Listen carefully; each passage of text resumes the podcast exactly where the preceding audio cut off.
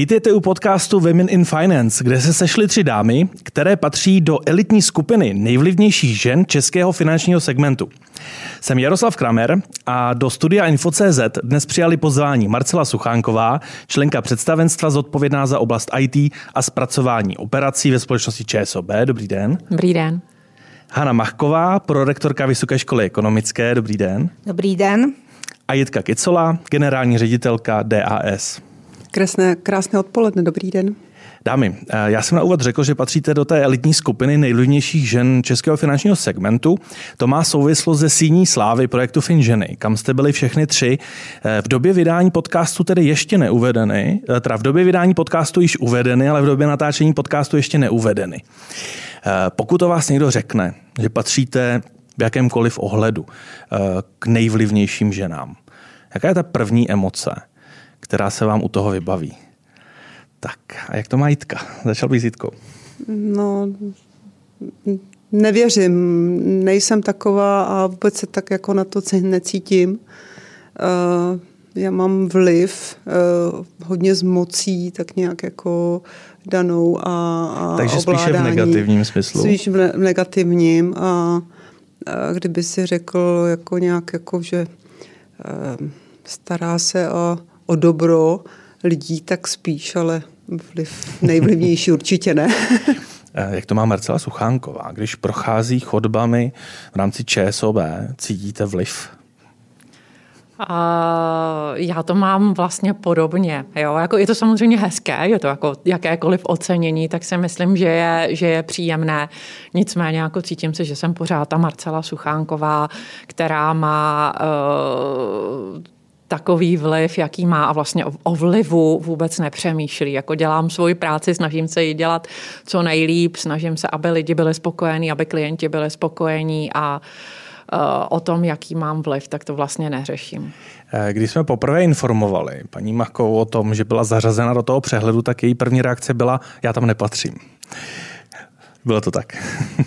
No, já tam nepatřím z hlediska toho, že nejsem úplně odborník na finance, moje specializace je mezinárodní marketing, takže z hlediska tohoto se mi zdálo, že úplně mezi Women in Finance nepatřím, ale jinak jako rektorka Vysoké školy ekonomické jsem už celou řadu let v top ženách Hospodářských novin i ve Forbesu, takže řekněme, že jsem na to zvyklá, ale vy ostatně taky asi předpokládám, ne? Ve Forbesu ano. Ve Forbesu ano. Tak já i Hospodářské noviny. Tak to je krásné. Takže vy už jste nejvíce zkušená z tohoto hlediska u tohoto stolu, proto bych se vás na následující dotaz zeptal jako první. A to, kdy naposledy jste reálně cítila, že máte vliv. Může to být drobnost, může to být větší věc, ale takový ten moment, kdy jste si uvědomila, že skutečně vliv máte. No tak znova zopakuju, že jsem rektorkou Vysoké školy, nebo byla jsem do 31. března tohoto roku rektorkou Vysoké školy ekonomické a Vysoká škola ekonomická skutečně má vliv na českou společnost. Myslím si, že má vliv hodně velký, že to, co škola říká, to, že škola vychovává 13,5 tisíce studentů, mimochodem jsme největší zaměstnavatel na Praze 3, máme 1200 zaměstnanců, takže ta škola jako taková má i velký vliv v zahraničí. Já jsem velice často třeba zvaná jako hodnotitel pro různé peer review, jsem předsedou International Advisory Board naší partnerské školy v Lyonu, takže nejsem tak skromná jako kolegyně, myslím si, že tu práci, kterou dneska jsem prorektorka pro mezinárodní vztahy, kterou jsem dělala, že to skutečně ovlivňuje životy celé řady lidí, co jsem se jako žena snažila, abych vám odpověděla tady v rámci toho správného podcastu, bylo trošičku přesvědčit kolegyně z jiných vysokých škol, že také mohou mít tu šanci stát se třeba rektorkami. Myslím si, že některé kandidatury jsem povzbudila, takže jsem ráda. Myslíte třeba tu aktuální na Univerzitě Karlově? Ano, zrovna tu, jejím jsem byla velkou podporovatelkou a mnohokrát jsme o tom hovořili, takže myslím si, že paní profesorka Králíčková je opravdu výbornou rektorkou a byla mimochodem také prorektorkou pro mezinárodní vztahy, takže má k tomu veškeré předpoklady. Ale dneska máme i na jiných vysokých školách, například na AMU je také paní rektorka, na Umprum je dnes paní rektorka, dokonce na Univerzitě obrany, ale tu jsem asi já neovlivnila. Málo kdo ví. Tak kdy naposledy cítila vliv, možná i v dennodenních aktivitách, Marcela Suchánková? Já bych řekla, že asi v souvislosti se smutnou událostí, jako je válka na Ukrajině. Protože když začala válka na Ukrajině, tak my v ČSOB jsme opravdu získali obrovskou energii a měli jsme hroznou chuť pomáhat a okamžitě jsme se do toho pustili. Takže kromě toho, že vlastně kolegové hned pověsili vlajku na naši lávku spojující kampusy v Radlicích ukrajinskou, tak jsme vlastně velmi rychle dali dohromady sbírku na pomoc uprchlíkům, kde jsme řekli, že zdvojnásobíme vklady až do výše 25 milionů, což se velmi rychle vlastně v řádu pár dní podařilo naplnit. A potom vlastně jsme dali dohromady účet pro ukrajinské uprchlíky, kterých už dnes máme skoro 100 000, pokud se nepletu. A vy hovoříte ale v množném čísle. Tak kdybychom našli jednu věc, kde byste si dovolila říct to jednotné? A já myslím, že to je ale vždycky o týmu, nebo jako já jsem součástí týmu ČSOB a obvykle já můžu k něčemu inspirovat, ale vždycky je to o tom, když se dají ty lidi dohromady. Já myslím, že ten tým udělá mnohem víc než jednotlivec, takže já to mám přirozeně. Tak Jitka je generální ředitelka, z toho mi vyplývá, že by to já tam mohla najít. Já se přidám tady k té Ukrajině, k té vlastně velmi smutné záležitosti, co nás vlastně všechny teď hodně trápí. A mám radost, že jsem byla iniciátorem opravdu já. Když začala válka, tak jsem hned se rozhodla, že bychom měli pomáhat, nejenom já soukromně, ale i jako společnost. A tím, že jsme pobočkou rakouské matky, tak jsem i svým okamžitým angažování jsem vlastně docílila toho, že i naše matka potom udělala kampaň, což se mi hodně líbilo. A potom ten vliv, já ho si nejvíc cením, co jsem já mohla udělat, tak to je před 28 lety, když bylo výběrové řízení vlastně na první ženu v DAS a v první postkomunistické zemi dostat do České republiky právní ochranu. A taky to byla týmová práce, protože akcionář mi dal know-how, mi dal důvěru, ale na té zelené louce jsem tenkrát stála já. A toho si strašně vážím a jsem vděčná. A vlastně donést právní ochranu a pomoc českým lidem, když jsou v nesnázích, že takový produkt tady je. A tam jsou opravdu krásné příběhy, které opravdu těch 28 let my prožíváme a děláme. Takže to byl takový ten, myslím, ten největší vliv, když mohu říct o tom vlivu, jak jsi se zeptal, tak jsem začala jako nad tím přemýšlet. Tak to si myslím, že ano, to byl ten největší vliv. To mě současně vede k další otázce. Když člověk už nějakou dobu je na vlivné pozici, ať už týmově či individuálně, tak jestli má nějaký mechanismus, aby neusnul na vavřínech, aby se neustále posouval. Začal bych u Jitky, protože 28 let, to myslím, tak dlouho jste Vysokou školu ekonomickou nevedla a tak dlouho v boardu ČSOB ještě nejste. Takže bych začal u Jitky jako od té, která na té jedné pozici, ale neustále v pohybu tedy, je zatím dobu nejdelší. Je to neuvěřitelné, protože strašně to letí a když to sčítám, tak si potom říkám, jestli umím správně počítat, ale je to tak. Od roku 1994 opravdu, co jsem nastoupila v DAS v Rakousku a že jsem tam žila a vlastně kvůli DAS jsem se přestěhovala do České republiky. A to ovlivňování je asi tím takovým, že já to miluju a mám ráda lidi a posouvám věci dopředu. Takže já jsem takový vlastní motor. Někdy mi moje známí a můj partner říká jako ať si odpočinu, ale mě to prostě nedá. Samozřejmě odpočívám, ale ten největší motor jsem já a pořád se posouvám a chci se posouvat a to je takový jako to největší, co mě vlastně u toho drží, že se pořád něco děje a pořád se posouváme jako specialisti, jako jediný na tom trhu. Není to jednoduché, protože pořád propagujeme právní ochranu jako jediná firma v Česku. Takže to PR a vlastně tu znalost musíte pořád jako tlačíte před sebou, ale je to pěkný, a vidím ty obrovský kroky, co jsme dělali a baví mě to. Pořád mě to baví. Tohle teď vypadá trošku jako promo podcast vlastně 3 institucí, ale ono to tak není. Cítila jste se jako motorem Vysoké školy ekonomické, jako tím, kdo musí být tím symbolickým tahounem celé té více než 10 000 hlavé instituce? Určitě ano. Funkce rektora je o tom, že skutečně máte obrovskou zodpovědnost a je na vás hodně vidět. Takže kdykoliv se na Vysoké škole ekonomické něco stane, tak vždycky, ať za to nemůže, za to může buď rektor, nebo tedy rektorka, protože já už jsem byla druhá v historii VŠE, my jsme neměli první rektorku, já jsem po paní profesorce Durčákové druhá, takže ano, tam ta zodpovědnost je velká, je potřeba prostě se snažit reprezentovat dobře a i hodnotově nějak tu instituci reprezentovat, takže je na vás strašně moc vidět a trošku jste v té funkci sám, je to tak.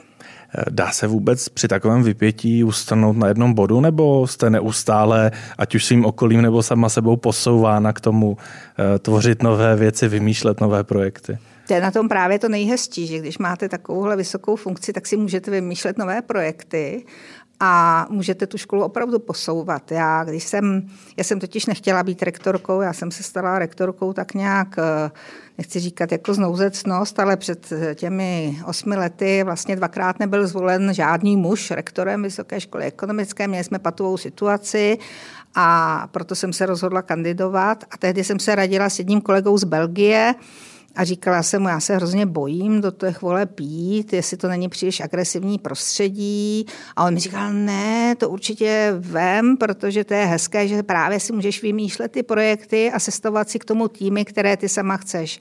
A to je pravda tedy. To musím říct, že zase rektor si může vybrat své prorektory, já jsem měla výborné.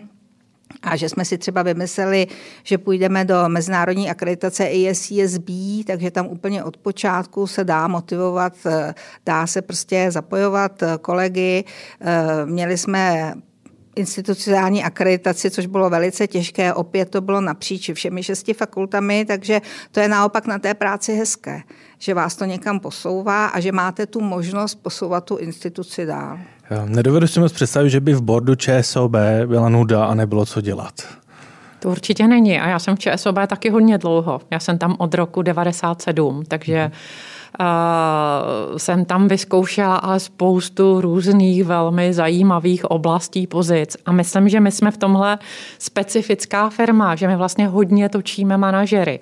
Takže u nás sice určitě mohou být specialisté, nicméně na těch manažerských pozicích opravdu motivujeme lidi k tomu, aby si vyzkoušeli různé věci. Takže když někdo vede biznis, tak to neznamená, že nemůže vést za nějakou dobu IT a za nějakou dobu úplně jinou oblast, jako třeba operations. Jo, takže vlastně já jsem toho příkladem a měla jsem to taky trochu podobně, že ne vždycky jsem si všechny ty rotace vybrala. Mám teďka, odcházel náš generální ředitel a když jsme měli s ním takovou sadu rozluček, tak vlastně já jsem si vzpomněla na 3 okamžiky, kdy jsme spolu vedli takový důležitý rozhovor a kdy vlastně on se mě snažil přesvědčit, abych úplně změnila tu práci, kterou jsem dělala a šla jsem do něčeho úplně jiného, co jsem neznala, co mi přišlo, že je i pro tu firmu vlastně riziko, abych do toho šla a vždycky, my vlastně když řešíme diverzitu, tak to máme velmi často, že říkáme, že ženy obvykle mají takový ten přístup, že vysvětlují, že oni potřebují dotáhnout ty věci na té stávající pozici a že na to nemají a tak. A já jsem, mně se to říká dobře, protože to umím i demonstrovat na tom svém příkladě. Jo, takže vlastně ta první situace byla, když já jsem byla šéfem penzijní společnosti, kterou jsme po dlouhý době dostali z červených čísel a kde jsem měla úplně skvělý tým a měli jsme strategii. Já jsem fakt jako to chtěla posouvat dál a on za mnou přišel, že chce, abych šla dělat HR. A já jsem mu vysvětlovala, že fakt ne, že já tam potřebuji jako dotáhnout. A přesně jsem mu říkala všechny ty argumenty, které říkáme těm ženám, že nemají říkat. A tak, no. A druhý vlastně ten okamžik byl, kdy za mnou přišel, abych šla do představenstva, kdy jsem mu taky jako vysvětlovala, že to není úplně dobrý nápad. A tam k tomu ještě přihodil legal, ne? No a marketingovou komunikaci a tak. A potom ten třetí okamžik právě byl, kdy za mnou přišel, že povedu IT a že povedu operations. Jo, takže to přesně vlastně ve všech těch případech jsem měla spoustu dobrých argumentů, proč bych měla pokračovat v tom, co dělám a nejít na tu pozici. A vlastně nakonec, ale jsem si potvrdila, že všechno bylo jako super, že vlastně každá ta oblast jako byla hrozně zajímavá. Já jsem se tam naučila spoustu věcí a dneska to předávám dál. A teď jste mi v zásadě odpověděla na další dotaz o tom, jestli spíše tendujete k tomu si plánovat tu kariéru dopředu a dělat potřebné kroky k tomu, abyste dosáhla svých cílů, nebo je to mnohdy o náhodě a o tom, co vám život přistaví do cesty. Takže u vás to asi nebylo o tom, že byste si dokázala něco rozplánovat a pak přišly nabídky, které vám to celé asi... Teď jsem se úplně zaciklil. Ale já myslím, že rozumím té otázce. A já vlastně jsem nikdy neměla potřebu si budovat nějakou kariéru a určitě jsem neměla jako plán. Já jsem vlastně ani nikdy nechtěla být manažerka, natož abych měla nějakou cestu, kam se chci posouvat. Ale vždycky jsem chtěla být u toho, kde se něco děje, kde jsou nové věci, kde se dějou ty zajímavé věci, kde jsou zajímaví lidi. A já jsem teďka se dozvěděla, že jsem profil tvůrce. Takže vlastně mě fakt baví rozjíždět nové věci a být u toho. Takže to asi pro mě bylo mnohem důležitější ještě než ta kariéra. Je možné v rámci akademické dráhy nemyslet na svou budoucnost a neplánovat, co je potřeba k tomu, abych se posunul například o ten žebříček výš?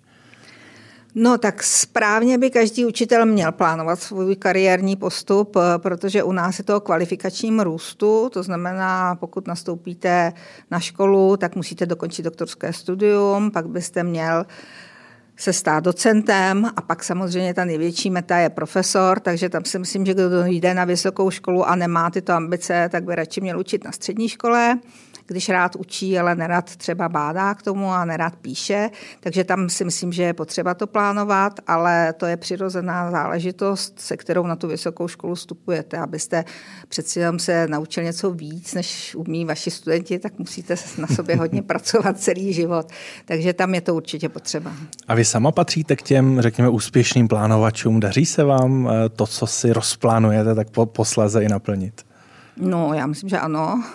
U nás i tou profesí my teda jako hodně musíme myslet dopředu a navíc, asi se k tomu ještě také dostaneme, ale ženy krom toho, že mají svoji profesi, tak musí ještě zvládat děti, rodinu, staré rodiče, dnes vnuky v mém případě, takže můj čas je opravdu velmi dobře naplánovaný. Já mám téměř každou vteřinu naplánovanou a nedá se nic dělat, ale mě to tak vyhovuje.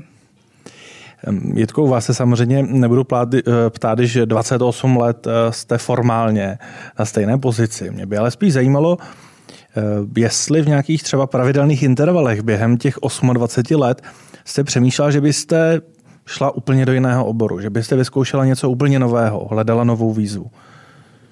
Ne, vůbec. Já si ty výzvy opravdu, já jsem si hledala v DAS, protože jak dostanete takovou šanci v tom 94., tak pro mě to bylo okamžité stotožnění, ne s tou funkcí, ale s tou prací. Já jsem hodně vizionář. Neřekla bych takový úplně detailní plánováč, ale já mám takové ty 3 až 5 let vize. A tím opravdu procházím už vlastně tu 3. dekádu a posouvám se sama.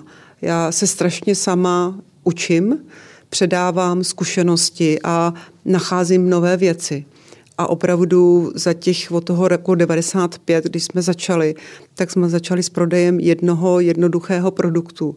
A teď nabízíme celou škálu vlastně právní ochrany, co můžete vlastně v té Evropě, v západní Evropě, kde právní ochrana prostě je jako doma. Tak tam je tolik projektů, tolik vizí, digitalizace celého toho oboru, že já to vidím, že já se nenudím a je to takové to, že začínám, ty musíš mít ty vize, ty musíš na sobě pracovat a předávat to opravdu svým spolupracovníkům, našim kolegům a kolegyním, aby šli s tebou, což je strašně důležité, protože nikdo sám nic neuděláme.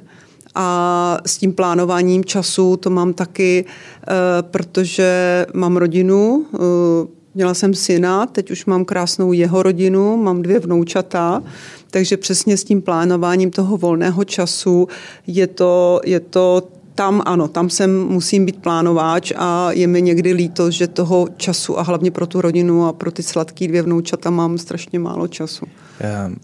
V rámci tohoto podcastu jsem se na tento dotaz ještě neptal, ale v rámci předchozího podcastu Právničky jsem se vždycky při takto výjimečných sestavách občas zeptal. Dámy, kdy naposledy jste se nudili?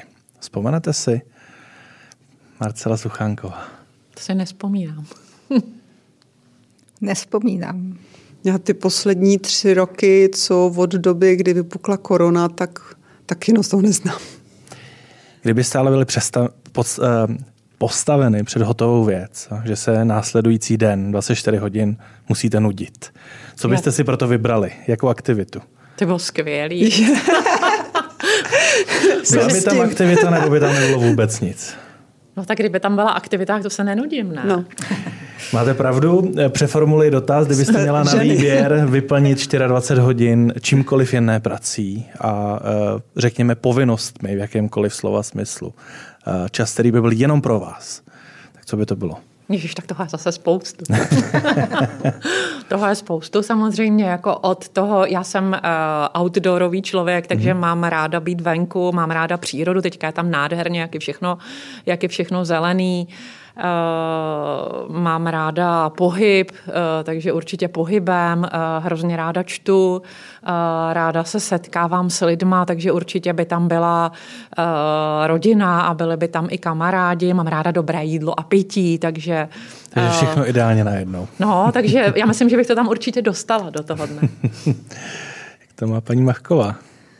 Tak já bych byla sama, protože já mám strašně moc lidí kolem sebe pořád, teda, musím říct. A ještě se taky pochlubím, můj syn má 3 4letá a druhý syn má holčičku roční a holčičku 3letou, takže já jsem opravdu v opložení neustálem někým.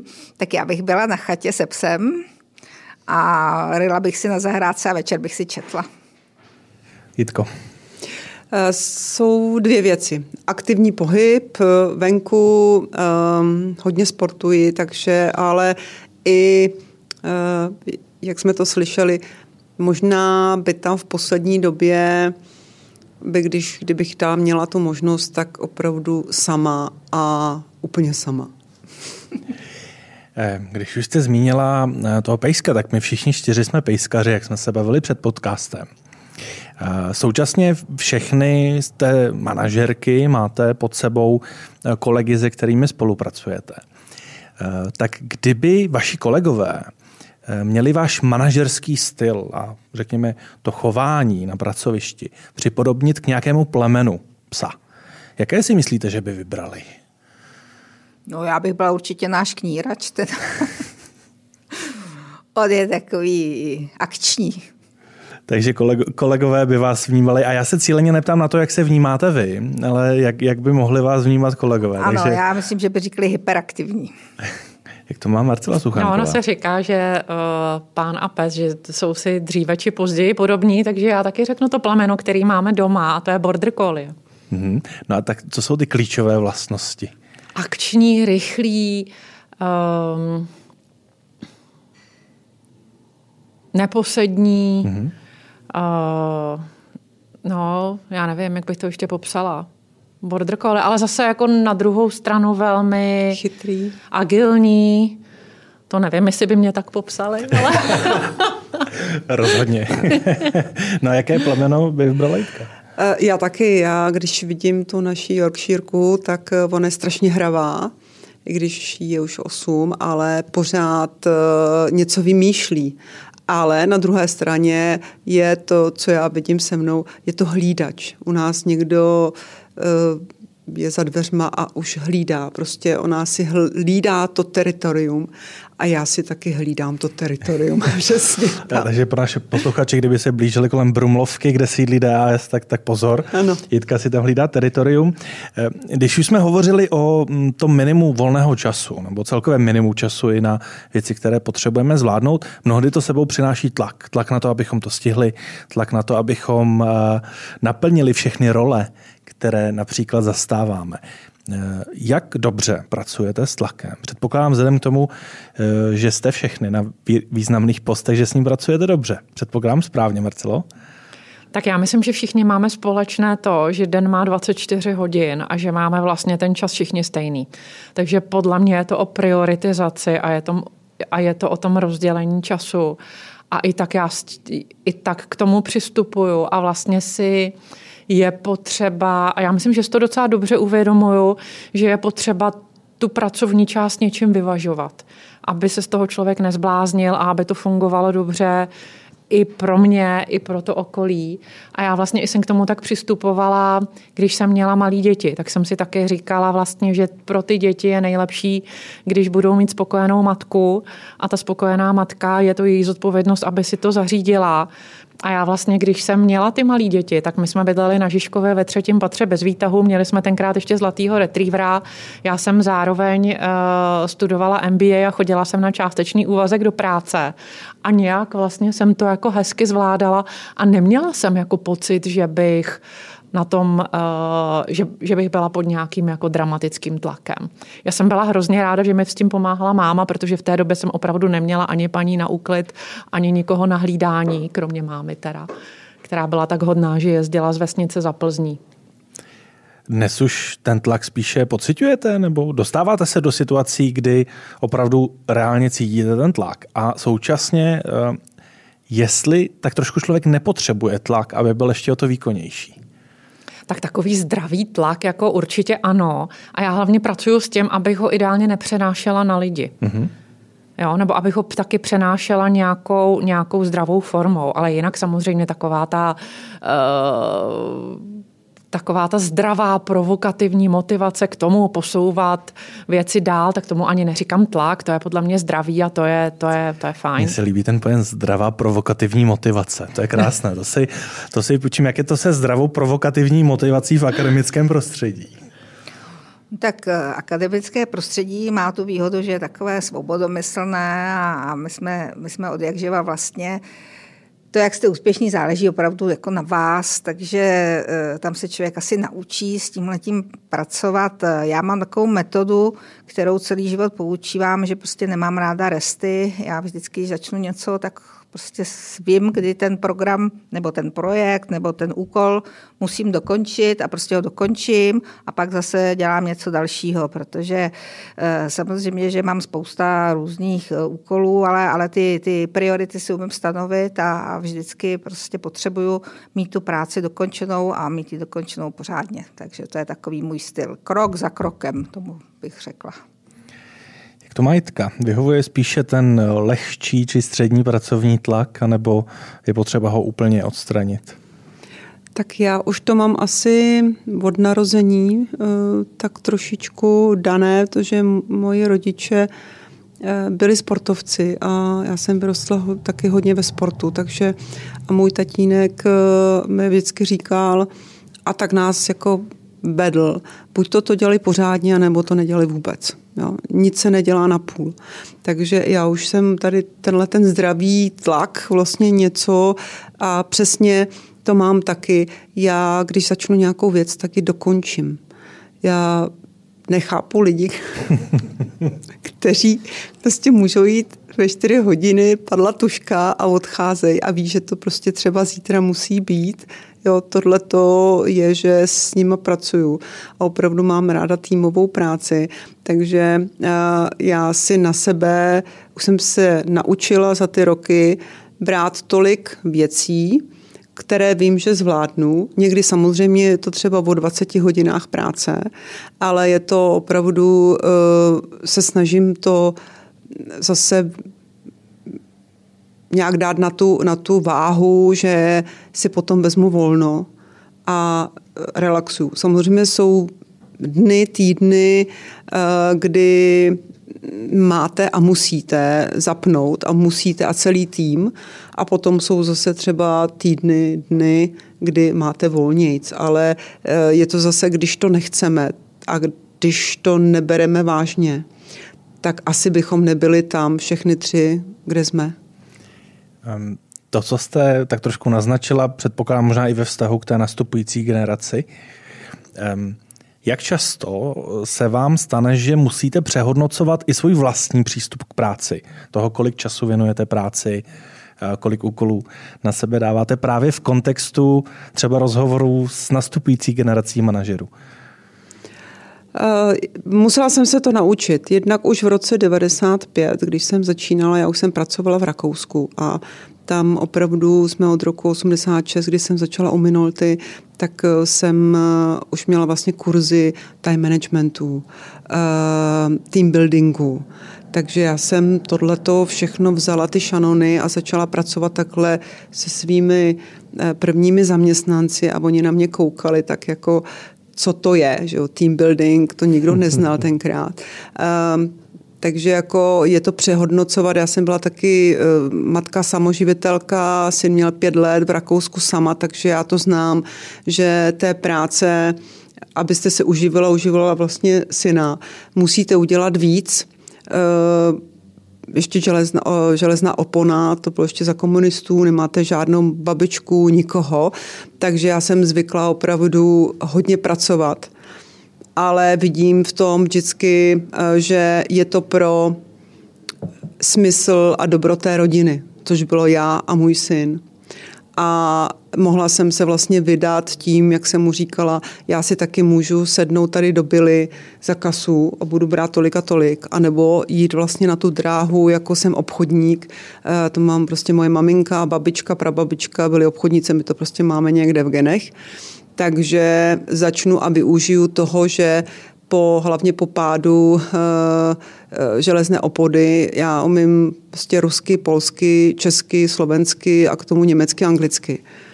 A to byla vlastně to, že jsem já využila těch svých slovanských jazyků a dostávala jsem takové pozice, že jsem hodně jezdila a musela jsem se vlastně postarat o syna. Takže jako v tomhletom to já vidím, že když jsem přišla do Česka v roce 1995, tak nějaké mateřské dovolené.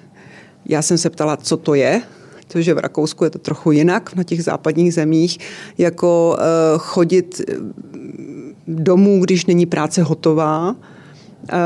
To jsem taky jako nějak se musela naučit, že to prostě je jiné prostředí, v kterém jsem vlastně já vyrostla. Takže ano, člověk se pořád musí učit a nasávat a kloubit dohromady, aby to prostě fungovalo. Takže by se nedalo říct, že by u vás na pohovoru měl úspěch člověk, který vám řekl, po 4. hodině vám nikdy nevezmu telefon a rozhodně nepřichází v úvahu, že bych z dovolené, byť v klíčovém deadlineu, vám napsal 1 či 2 e-maily. No tak takového člověka nevím, jestli bychom přijali vůbec, ale ono se to potom nepozná na tom pohovoru, ono se to pozná až v těch prvních 3 až 6 měsících, jako když ten člověk opravdu dostane úkoly a první úkoly a potom se vidí, že jako jak sám pracuje, jak sám chce. Tam ta vlastní iniciativa, to je vždycky to nejdůležitější. Nemusí se vždycky všechno povést, protože musíte nasát know-how, ale vidíte to, jestli ten člověk chce anebo nechce. Jak náročné je v tak velké korporaci, jako je ČSOB, dát dobrý prostor jak těm, kteří chtějí své práci věnovat o trošku víc a trošku déle, tak těm, kteří si chtějí v uvozovkách splnit tu zákonnou normu a je to naprosto v pořádku. Tak jak moc náročné kombinovat tyto 2 aspekty, případně jestli rezonuje s vámi to, co říkala Jitka? Určitě se mnou rezonuje to, co říkala Jitka. A to, co my pozorujeme na mladé generaci, a nechci zobecňovat, jo, určitě, tak je určitě jaká touha po flexibilitě ještě větší, než kterou jsme měli my, a to my určitě umožňujeme. Takže mě by nevadilo, že někdo potřebuje odcházet ve 4 hodiny, protože víme, že a dělají to, máme třeba spoustu maminek, které zaměstnáváme a které odcházejí klidně ve 2 nebo ve 3 hodiny, ale víme, že potom ještě buď zasednou večer k počítači, anebo pracují na částečný úvazek, a to je fajn. A myslím si, že pro všechny generace a pro tu mladší zvlášť, tak je fakt hrozně důležitý smysl práce. A my to pozorujeme, že když jako ví, co dělají a proč to dělají, takže jsou schopní tomu obětovat víkend a udělají to rádi a hrozně rádi to dotáhnou a potom vidí výsledek té práce, jako je třeba příklad teďka těch ukrajinských účtů, nebo další příklad je, když jsme pro ty Ukrajince, kterých už máme těch 100 000, tak jsme potřebovali, aby si u nás mohli na pobočkách vyměnit hřivny. A kdybychom to dělali klasickým způsobem, tak u nás vlastně přeprogramovat systém na to, abychom tam do toho dostali další měnu a abychom to byli schopni na pobočkách zpracovávat, tak by to v normálním režimu takový projekt trval několik měsíců a stálo by to spoustu peněz. A ty lidi, protože měli ten smysl, věděli, proč to dělají, tak to vymysleli jinak v rámci několika hodin za pomoci různých robotů. A funguje to. Takže my máme teďka už od 17. května na pobočkách hřivny a je to právě díky tomu, že ty lidi prostě tomu rozumí a ví, jaký to má smysl a dají do toho tu energii a dělají to a v tomhle okamžiku nejdou třeba ve 4 domů. Současně poznáte na pohovorech, dámy, na první dobrou, že před sebou máte člověka, který může chápat ten váš smysl. Vy jste, Jitko, hovořila téměř o půl roce, ale někdy prostě na první dobrou víte. Máte proto ten dobrý cit? Jak to má Marcela Suchánková? Jako někdy to poznám a někdy se spletu. Takže není tomu tak, že by člověk už měl zaručený recept a vždy věděl. Ne. A já ještě doplním to, že opravdu já jsem se musela hodně naučit a vlastně v DAS máme 72% žen. Máme dětský koutek, takže jako opravdu já jdu vstříc, jako i ženy jsou u nás na vedoucích pozicích, protože přesně dávám tu možnost. To není o tom ve 4 hodiny, ale máme opravdu i plovoucí pracovní dobu. Máme vlastně teď zatím neomezený jako home office. Ještě před koronou jsme měli my automaticky 2 dny home officeu. To se ještě tady moc vůbec jako neviděla. My už jsme vlastně to měli několik let. Takže přesně to je tam, kde spíš já jsem chtěla říct, jestli chci anebo nechci. Je protože jako jsem matka nebo mám rodinu, takže vím, že opravdu ty lidi jdou domů, postarají se o rodinu a potom dělají. Tam je spíš o to, jestli jsou tam ty výmluvy, proč jsem to neudělal, a nebo vím, že jsem to udělal a hlavně vím, že když ty lidi jsou iniciativní. Říkám, ptejte se, když si nevíte rady, ptejte se, všechno dáme dohromady a to je o té iniciativě, o té sounáležitosti, že jsme jeden tým a to vidíte, dalo by se říct, nejdřív u těch lidí. Jo, že jestli spolupracují nebo ne, v tom je to krásný. My jsme malý tým, my jsme proti ČSOB vlastně takový možná jedno nejmenší oddělení. My máme nás je 140 zaměstnanců a z toho máme vlastně 40 zaměstnanců venku nebo kolem 90 máme na centrále a jinak je to prostě na našich pobočkách, takže my jsme taková opravdu rodinná firmička. My jsme se v nějakou dobu nebavili o Vysoké škole ekonomické a ona řada akademiků, kromě toho, že formují budoucí generace, tak ještě mají případně druhou práci, případně mají někde primární práci a současně k tomu působí na akademické dráze. Jak moc náročné je vyvažovat, aby člověk zvládl vícero kariér? Protože myslím si, že zrovna v akademickém prostředí jsou ty multikariéristi, pokud toto slovo je správné, tak jsou více běžní. No, je to pravda a samozřejmě, že praktická zkušenost je vždycky výhodou v té naší oblasti. Na druhou stranu, já osobně teda to moc ráda nemám, protože člověk by měl pracovat na jedné instituci a měl by jí věnovat pokud možno co nejvíc. A pak samozřejmě naše škola dává neuvěřitelné možnosti v tom, že učitelé mohou jezdit učit do zahraničí nebo že mohou dělat různé konzultantské projekty, například pro ČSOB, když máme nějakou hezkou spolupráci a nějaký projekt. Ale na co jsem teda úplně alergická je, když naši učitelé učí zároveň na soukromých vysokých školách, tak to se mi zdá, že tam žádný důvod není, protože dříve ano, byl třeba finanční, ale dneska myslím si, že učitel, který se snaží a který píše a který se zapojuje přesně do těch aktivit, například, že učí v angličtině a dbá na svůj rozvoj, takže že by bylo lepší, kdyby prostě kopal jenom za vysokou školu ekonomickou. Pak máme samozřejmě lidi z praxe, kteří k nám chodí učit na pár hodin, ale ty zase nedělají tu akademickou kariéru, takže ty předávají zkušenosti našim studentům, my jsme za to hodně vděční, ale taková ta opravdová práce, kdy vedete třeba diplomky, kdy vedete bakalářské práce, máte svoje doktorandy, tak tam teda by se to na vedlejšák dělat nemělo. Když už jste zmínila, že vás to, myslím, že jste použila pojem vytáčí, nevím, jestli jsem řekla vytáčí. Já bych si ho půjčil, i když jste ho neřekla, ale naznačila jste, že vám není moc příjemné, pokud někdo ještě učí třeba na té soukromé vysoké škole. Je nějaká věc, dámy, u které vaši kolegové 100% ví, že vás vytočí?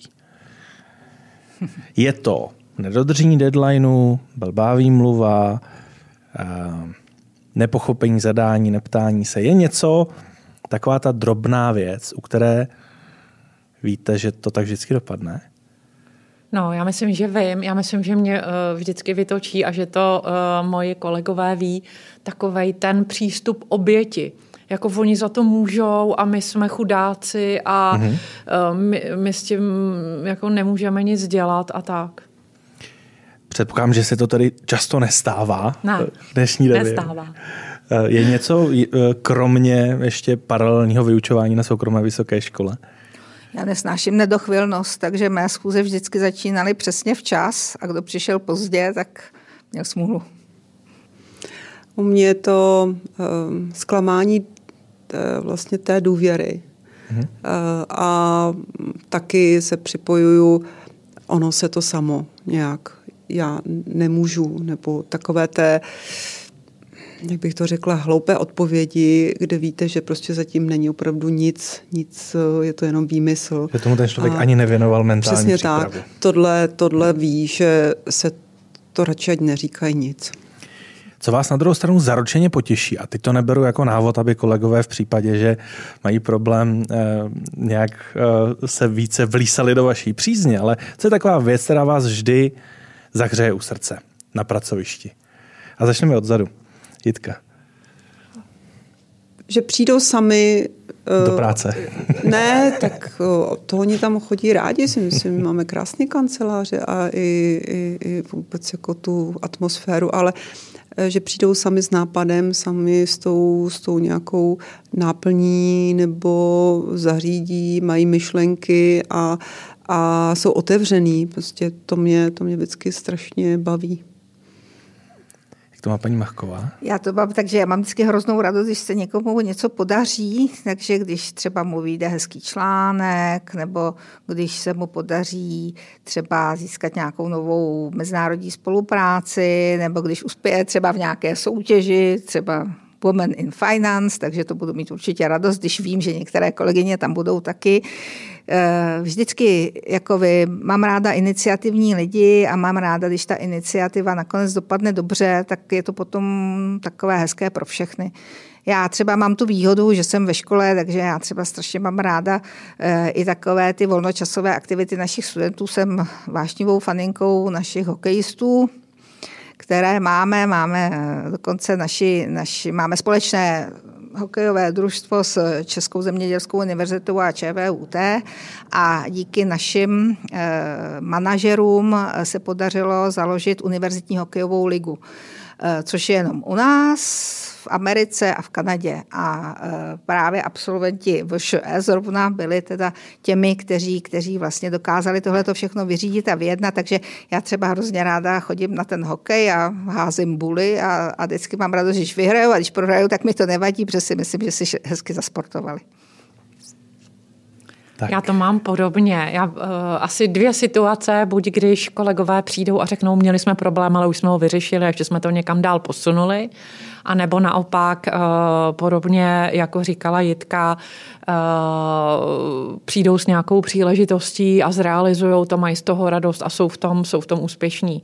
Takže my například máme teďka, protože také dáváme lidem volbu v tom, kdy budou chodit do práce a kdy budou pracovat z domova, a je to na týmech, aby se domluvili. Nemáme centrální pravidla a proto máme také krásný kampus v Radlicích, který je ekologický, výborný na práci, nicméně teďka je poloprázdný po covidu, protože dřív, jak tam bylo spoustu lidí, tak teď už jich tam tolik není, takže máme takovou iniciativu Kampus žije. A každou chvíli lidi přichází s tím, co zase vymysleli za akci a co tam bude a co tam bylo. Teďka přišli například s tím, že tam bude TEDx. Takže myslím, že na podzim bude TEDx Women v ČSOB kampusu a tak z toho mám vždycky velkou radost. Čím naposledy jste překvapili sami sebe? A stává se to často? Začal bych s paní Machkovou. No, tedy zoufale přemýšlím, čím jsem sama sebe naposled překvapila. Zřejmě nějakým kutilským počinem asi. Takže se to zase tak často nestává, že byste sama sebe překvapila? Ne, já jsem, jak už jste pochopil, takový organizovaný člověk, já se sama sebe moc nepřekvapuju. Jitko. Já strašně uvažuji, protože sama sebe mě naskakuje jenom teď, co je trochu aktuální, musela jsem udělat nějaký refresh ve firmě. A ještě do toho jsem se dozvěděla, že nás se to netýká, ale že naše patka bude fúzovat do další matky v Rakousku, tak to je spíš taková papírová válka, ale teď to musíte vlastně. A to se jeden den se tak jako sešlo. A teď to bylo napřed hodně všechno tajný a teď to musíte v sobě a nebyly to příjemné chvíle a ta jsem říká, tyjo, ty toho vydržíš. Ale spíš to bylo takový to, že to chcete dát dál a nemůžete, že? Protože musíte držet tu filozofii té firmy a i to, že něco plánujete a nebude to mít jako úplně ten šťastný dopad, co ta firma na to, protože jsem se rozhodla s akcionáři udělat jako nějakou reorganizaci firmy k dobru, ale znáte to. Ono vždycky, když tam hodíte tu výbušninu, tak ono je to zase krásný, ty změny, ale ty změny přijdou. Takže to bylo takové, že jsem se sama divila nad sebou, že člověk nedivila. Vlastně jsem si potvrdila, že člověk vydrží hodně. Tak čím se překvapila Marcela? Já jsem člověk, který má hrozně rád takový své soukromí. A mám ráda náš byt a takovej ten prostor, jako kde vím, že si můžu dělat, co chci a kde jsou jenom ti moji nejbližší. A já jsem se překvapila, že když právě začala válka na Ukrajině, tak jsme využili toho, že naše dcera se odstěhovala, zrovna ta starší dcera se odstěhovala být se svým přítelem. Takže jsme dali k dispozici tam pokoj a bydlí tam dneska s námi 3 Ukrajinky. Už druhý měsíc, no třetí vlastně, třetí měsíc. Tak to jsem se teda velmi překvapila. Pochopil jsem, že se vám ani jedné nestává často, že byste sami sebe překvapili. Což je ale samozřejmě současně také dobře i v kontextu toho, jak vlivné pozice zastáváte. Dáme ji úplně na závěr. Pokud byste mě i posluchačům a posluchačkám měli dát jeden tip, svůj osobní, jak zvýšit svou výkonnost denní, tak co by to bylo? Jestli máte nějakou byť jen drobnost, která víte, že vám pomůže ke zvýšení výkonnosti, a nemůžu začít jinak než s paní Machkovou, jako tou organizovanou tohoto stolu, takže určitě budete mít minimálně 2 až 3 tipy.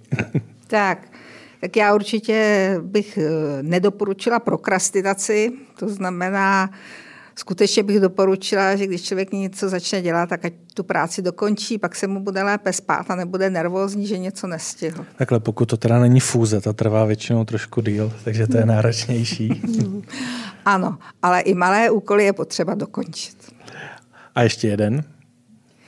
Dělat práci rád, prostě Pokud máte být úspěšní, tak vás prostě vaše práce musí bavit, musí vás naplňovat a myslím si, že vzhledem k tomu, že v ní trávíme tolik času, tak pokud se vám podaří, aby práce byla také vaším koníčkem, tak je to asi to nejlepší, co se vám v životě stane. No a pak samozřejmě, pokud k tomu máte ještě dobré rodinné zázemí, tak se vám určitě bude v životě dařit dobře.